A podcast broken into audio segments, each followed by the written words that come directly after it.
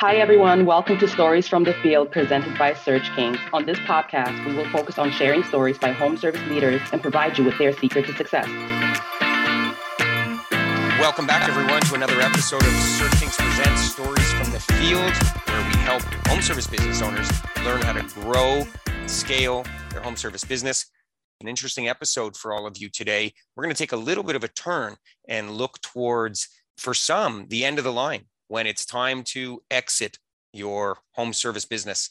We're joined here by Patrick Lange, the owner of Business Modification Group. Patrick, been in the business of buying and selling HVAC companies for over 15 years. You bought and sold your own, my understanding is, and we're super excited to have you here. Thanks for joining us, Patrick. Absolutely. Thank you so much for having me on. I'm, I'm happy to be here. All right. We're also joined by Sebastian on the SearchKings team, who's joining us for the first time on the podcast. Thanks for joining us, Sebastian. Pleasure to be here. So, Patrick, our audience is very much HVAC, plumbing, pest control, home service business owners with uh, anywhere from one to many, many trucks. I think what, what we all want to know is where do you even begin when you first have that thought of buying or selling? And take us back to the beginning. How'd you get into this? I have been self employed my entire adult life. I've bought, sold, ran, service companies. Uh, as you mentioned, I also bought, ran, and sold a heating and air company. My son actually bought me out of that business. So he is still in the business today. My office, although I'm not there today, my office is inside his office. So I still hear the uh, trials and tribulations of owning a heating and air company firsthand. I've been a broker for probably 15 years or so. And so I help other people buy and sell businesses in addition to myself after I bought and uh, went to sell my heating and air company, I realized that there wasn't a lot of people that was helping kind of smaller market is what it's classified as uh, home service companies. You know, if you have a company doing $20 million, you're probably getting calls every day from somebody wanting to buy you. But if you're doing $2 million in sales, the calls aren't as frequent or aren't as serious. And so I realized that there was kind of a gap there so I, at the time, I was selling everything: bars, restaurants, uh, gas stations, flower shops, you name it. I sold it. And when I identified that kind of gap in the market, I got rid of every listing I had. So I'm going to do just heating and air and trades, and uh, started doing that probably four and a half years ago. Initially, just in Florida. I'm based in Florida. Then I got a listing in Georgia, and then the Carolinas, and then I became nationwide. And I've been fortunate that the last four years, I've averaged 20 companies a year that we've been able to sell. So there's nobody in the middle market that does as many deals as I do. And I, I'm, I'm blessed to work with incredible people from a buyer and seller standpoint, and the market has been good as well. So that's kind of my two minute clip of how I got here who's your ideal client there's you know hvac companies of all different sizes listening here today who who do you typically work with and and why did you end up in that specific you know target market yeah you know the bulk of the sales that i do are probably a million and a half to say eight million in sales and part is because those are the people that need my help um, at the end of the day you know it, once again if you're doing 20 25 million dollars in sales there's enough people trying to buy you. You don't need to find somebody to promote your business. But if you're a smaller company or in a smaller market, you probably don't know what you're doing. And that was the reality of me selling my first business. I was lucky. Uh, I think it, it didn't get messed up because there's a lot of liability that comes with selling a business. And most people only do it one time. And so they don't know what to do. They don't know where to go. They don't know who to talk to. With the private equity interest that's that's coming to the marketplace too, those are professional buyers they've got professional teams that are coming in to buy your company. And for most people, you know, they're kind of a deer in headlights. They don't even know what's going on. And all these accountants are telling them, here's the way it works and here's what you have to do. And and you can't argue with them because you don't know. And so I really get to be the advocate for those people, which I love. I do I do a lot of companies over 10 million in sales as well, but really the bulk of what I do is that once again, a million and a half to eight million, because I think one, I enjoy uh, those are the people I enjoy working with. To me, it's so absolutely incredible. These you know sellers that have run companies for 20 or 30 years. They're technician turned owners. They've employed people in their community. They've raised their family. They've taken care of people. It's to me it's the blue collar story and i love that. And those people oftentimes and there's a few that aren't but oftentimes are incredible people to work with as well. And uh, so so i really enjoy I, I i'm i'm one of the fortunate ones to get to say I, I enjoy working with who i get to work with and enjoy getting up and going to work every day. And so these one to eight million dollar companies, this is their first time going through this. Is it typical for them to be contacted first from your experience, or is it more that they start thinking succession planning, their kids don't want to go into the industry? You know, how is what's that first step usually look like? You know, I think the last two years has changed that a little bit because there's been so much acquisition in the space that you've got to have your head in the sand not to hear about all the acquisitions going on. Any conference you go to, they're talking about it. Any magazine you go to, they're writing about it. Any supply house you're in, you hear about somebody who was bought or sold. So I think that's the first is is hearing what's going on in the market, and then the search becomes well well, what do you do? What are the next steps? I try to put a ton of information out there through my YouTube channel, through LinkedIn, through Facebook, because once again, most people don't know where to go. And so I try to be an information resource where whether they work with me or work with somebody else, at least they go kind of find out what's going on. Because I can tell you, I hear so many, so many buyers come to me and they'll call me about a listing that I've got and where it's priced, and and they'll say, "Oh, I bought three of them for half that price." Well i'm not here to rip anybody off and and and so i'm not the guy that says a company's worth 1 million let's price it at 10 million and see if we can get it. I'm i'm tr- tracking the market daily and so looking at comp data and where companies should be. And so to me it's horrible to think that somebody worked their entire life and because they didn't know who to talk to or where to go from a valuation standpoint they didn't know what their business was worth. And when that first buyer came up and said i'll give you x amount whether it's 500000 a million 10 million whatever that dollar figure is they accepted it because they didn't they didn't have an argument to have. One thing that really struck with me is you mentioned the gap in that second third tier of hvac companies that don't know where to go don't know if they're even an option, right, for this opportunity. My question to you, and, and, and you mentioned part of it in saying you want to be the informational resource, right? You develop YouTube videos, collateral that makes it a very hand-holding experience, I imagine. I mean, I mean, I see your website and it's very straightforward what you do. My question is more in as far as what makes you find that potential? Like you see you're in the market every day.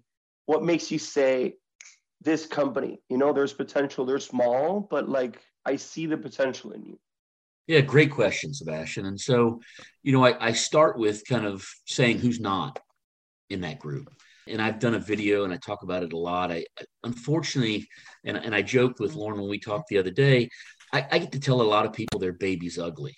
And it's a horrible conversation for me to have. And I say that jokingly to make light of it, but it's not most people, myself included, your business is your baby. Your kids are raised in the office, the community, that's all they know. You sponsor every football, soccer, baseball team, and that, that's your life. And then you come to me after 30 years and I say there's no value. There's nothing, nobody's going to buy your business. And that's a, it's a horrible conversation to have. By doing, giving out the information, I'm trying to prevent that from happening because really the hardest business for me to sell, and it's almost impossible is the one man or one woman or two man, two woman operation because for the most part, it's not really a business, it's a high paying job. And for those who that's what they want, that's fantastic. You've made an incredible living and you can do that the trades. If you want to be the term I hear all the time, chuck it in the truck and it's just you and no headache and no overhead and you want to drive around and fix air conditioners, fantastic. But then don't come to me 30 years later and say, This was my retirement plan. I need you to sell it for me. Because at the end of the day, Sebastian, nobody calls me and says, Hey, I would love a job where I can work in attics for 14 hours a day. And then I can go home and do paperwork for six hours a night. And then I can return phone calls and not sleep at all and get up and do it again the next day. Nobody calls me looking for that, that, that dream work. And so buyers are looking for businesses that they can manage. And that's where obviously a company like Search King comes in, helping them grow their business so that they can put other people in vans or in trucks and increase that value of the business because that's really what a buyer's going for. So it's more of it's not who I can help. We start with eliminating who I can't help. And so I try to give the information. So if you're five years or 10 years from retirement and you're hearing my video or hearing this podcast or reading an article or doing something and you hear me saying you don't have a sellable business, that you can do something today so that you do have that sellable business. So now, as the listener, I'm thinking, oh boy, if if I called Patrick, I would do anything for him not to describe my baby as ugly and all the work I've put in for 30 years to to to end when I stop working. So our customer, they're five, ten years away. They're not, you know, they're not ready yet. But what is it that you're looking for that makes a small business a great candidate for a sale in your mind? You know there's really four things that i preach to people and i everywhere i go and speak every podcast that i've ever been on every article that i write i talk about these four things.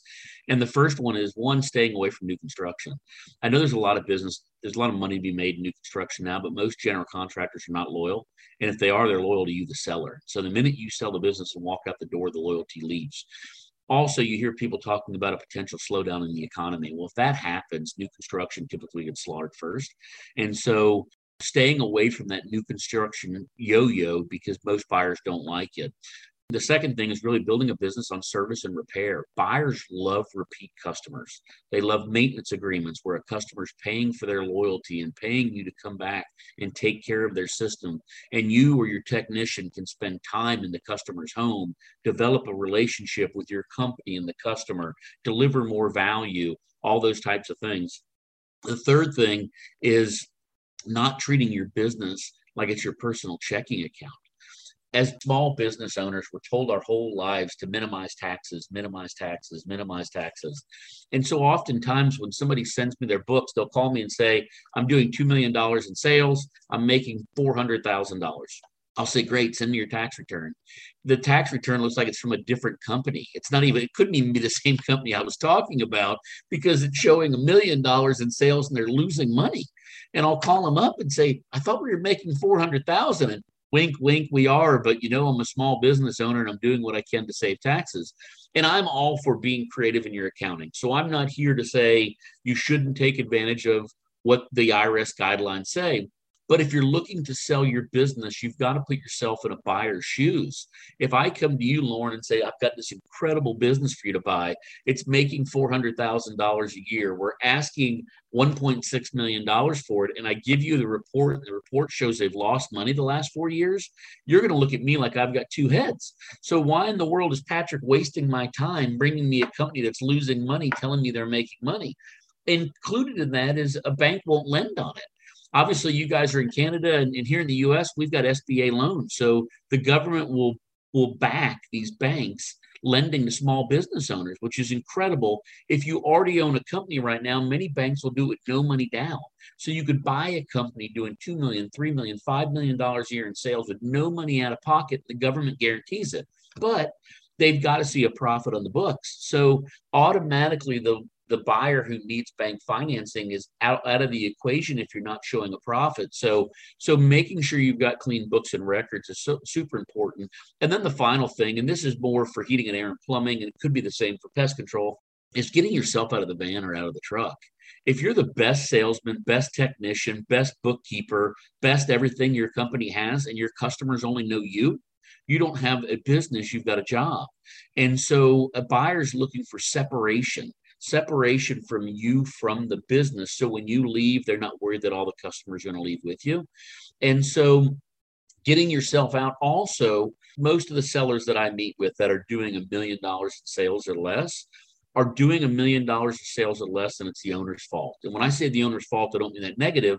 It's the owner's such a great technician, they don't believe anybody else can do what they do. They don't believe that anybody else can install an air conditioner the way they can do it. They don't believe anybody can fix a pipe the way they can do it. They don't trust anybody. So their their income is always going to be capped at the amount of work that they physically can do themselves. So getting themselves out of the van and trusting other people to be able to do the work allows that business to grow. And then once again, you can get a company like yours to make the phone ring because the phone ringing doesn't always solve the problem. You have to have somebody there to do the work. And if there's nobody there to do the work, there's no sense making the phone ring. And so, you know, that's the thing where those four things, if you do that, your business is worth more every single day, every single month, every single year. I look at, at like sort of benchmarks. Where's like a benchmark or or something that we can point to on you mentioned service and repair. I take that uh, to the to maintenance contracts. Where do you see you know, how do you value maintenance contracts? Is it the number of maintenance contracts? Is it the longevity of those maintenance contracts, lifetime value of them? How do you measure maintenance contracts in this? You know, it's a combination. So there used to be years ago, you'd see when people were buying companies, they'd actually pay you based on the maintenance contracts. X amount of dollars per contract is the value of the business. I don't see that at all now. But I can tell you a company that has a thousand maintenance agreements is worth way more money than a company that has 10. And the rationale there is a company that has a thousand is able to maintain their employees longer. It's able to deepen the relationship with the customer. It's able to talk about ancillary services, whether it's indoor air quality or better filtration or whatever that may be. It keeps their guys busy or girls busy all year long. And so, automatically, by focusing on the maintenance and the maintenance customer, it makes that net value of the business go up. So, it's not a one agreement equals $100 or $1,000. But I can tell you, if I look at a business who's, who's spending way more money in marketing, there's a reason they're doing it is because they need somebody new to sell something to every day. And as that marketing spend comes down a little bit and it's more about service and retention, then that that marketing spend is for pure growth, not to maintain the business. It's a completely different business model. And so a company that is maintaining their customers and using marketing for growth, what percentage of revenue do you look for or recommend, if you do, that they spend on marketing and growth? What I see in a well run company is typically 10%. It's kind of an average figure, maybe 12, maybe eight you know depending depending on the size of the company. If you're a million and a half dollar company trying to get to 3 million you may need to be spending more. If you're a 10 million dollar company keeping everything flowing along you may be able to spend a little bit less. Because keep in mind longevity of the company and taking good care of the customers that repeat and that referral business is going to be inclusive in there as well. And that's typically not aligned to marketing spend. So when most people are paying for referrals giving customers a gift for a referral that type of stuff they oftentimes don't align that to marketing. So that doesn't increase that marketing budget where it's actual cold marketing is what i classify it as. You work with in small markets medium markets uh, heavily dense markets. How does market or location impact valuation? Price competition from buyers.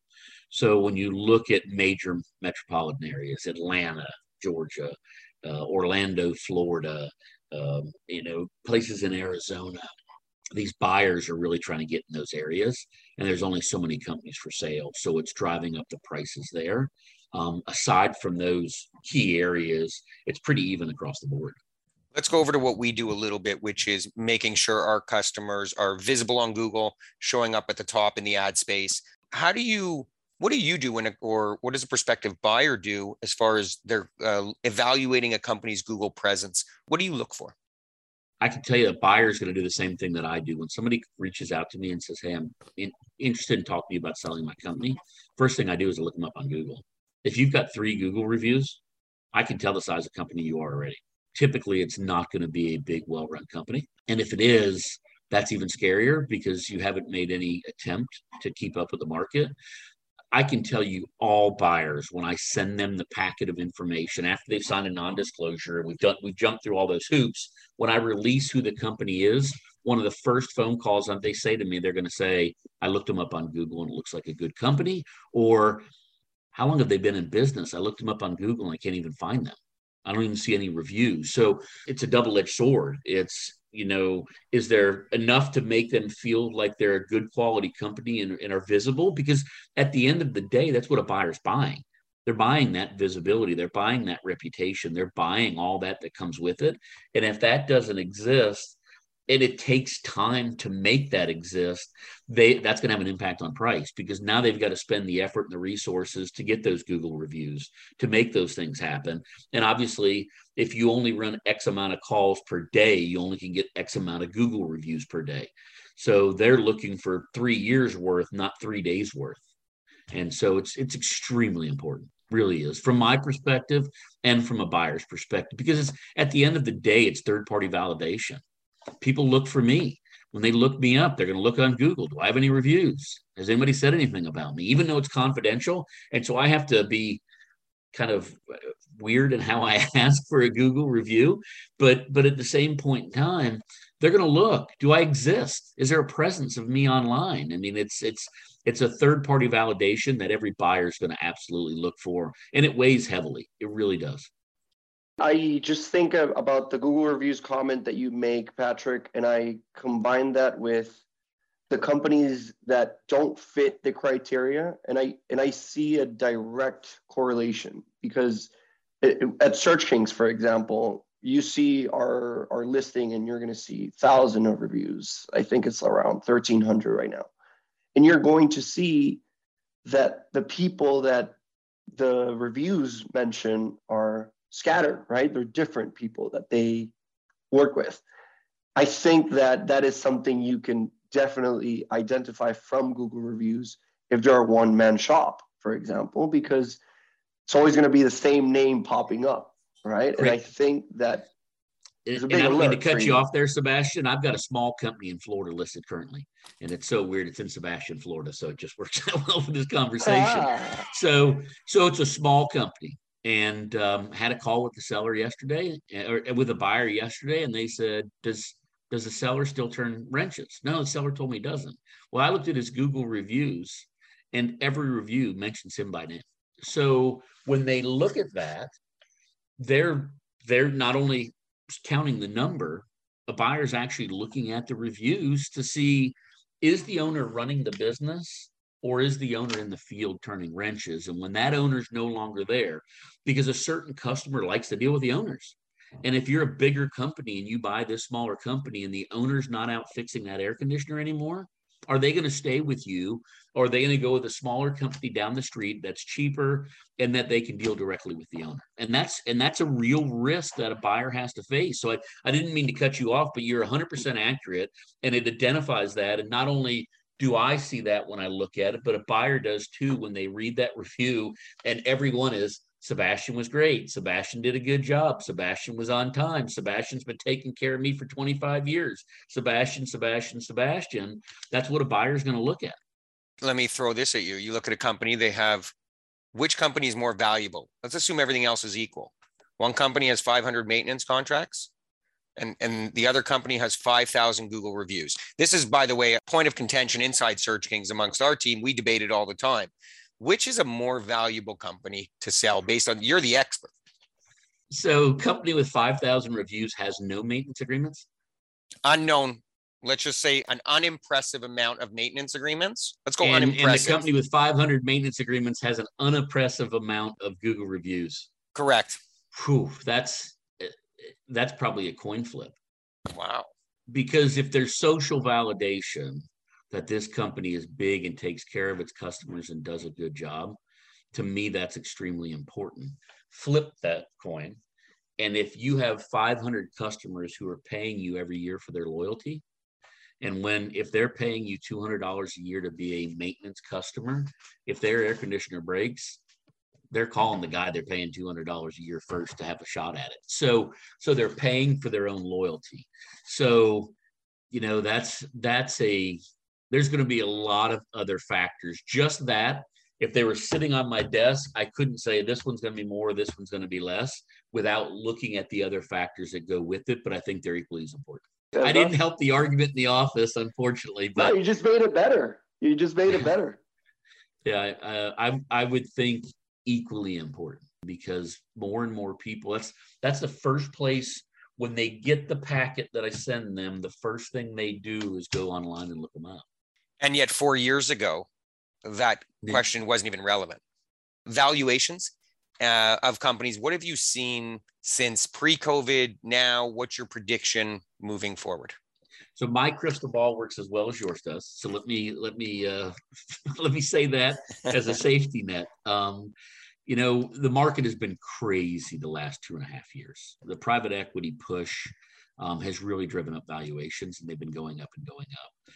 At some point, higher interest rates, $5 gas, inflation through the roof is going to have an impact on that. I think it's, you know, it's when it happens. Is it six months or six years from now? And that's the magic question. At some point, they have to level off because from an operational standpoint the money being paid for these companies you can't buy them and operate them at these crazy multiples that they're paying for them and so at some point when private equity goes to exit which it always does they typically look at a three to five year model and when they start selling medical parts or you know durable goods or whatever the next hot thing is for them to go to they're going to start selling these heating and air companies they've been acquiring and when more people are selling than buying prices are going to come down. At some point it has to happen.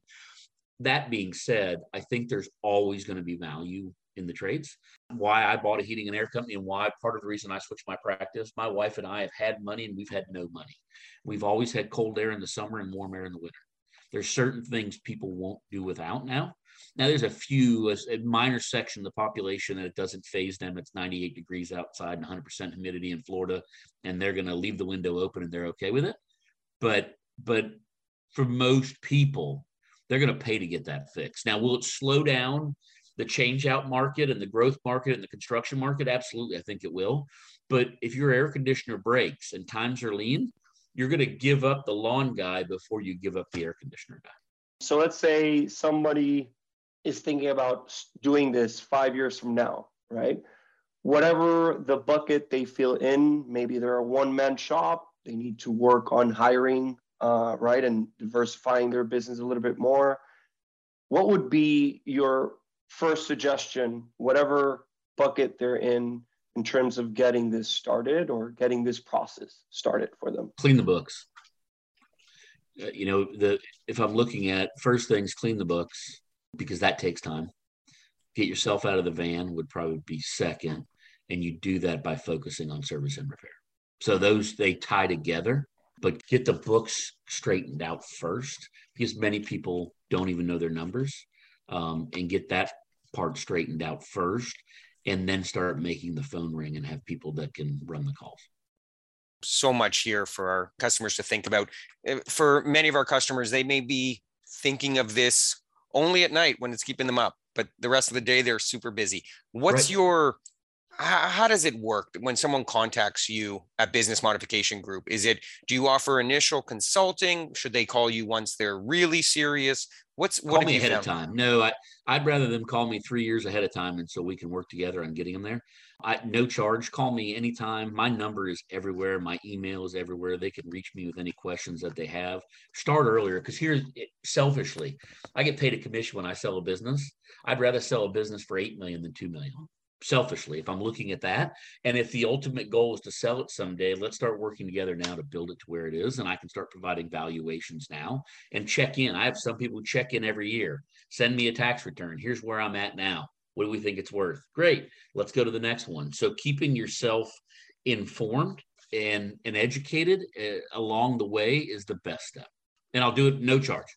So the only thing i charge for is when i sell a business i get paid. Aside from that everything else is free and I'm I'm happy to give out as much information as I can because everybody wins when we do that. HVAC clearly uh, for our customers listening, I'm sure that uh, some of them will have their interest piqued. Do you work in any other industries? Yeah, I do plumbing and electrical as well. Bulk of what I do is heating and air, probably uh, 80%. Um, and we're starting to expand more on the plumbing and electrical. I, I owned a heating and air, and that was kind of where I went. And now we're adding ancillary services. We, we do a lot of plumbing, you know, heating and air companies that also own plumbing and electrical. So that's inclusive in the business. And I just listed this week a, a pure plumbing company. So I do some, just not a ton. This has been tremendously interesting and hopefully helpful for our customers. Uh, Patrick, thank you so much for joining us. And uh, we look forward to keeping in touch with you. Thank you both so much for having me on. Have a fantastic day. I appreciate it. That concludes another episode of Stories from the Field. Thank you to Patrick Lange for joining us and giving us insight into selling a successful HVAC company. Thanks for listening to Stories from the Field, brought to you by SearchKings. We are here to help your home service business grow and dominate in your community. Stay tuned for more episodes as we learn what it takes to scale and succeed your business.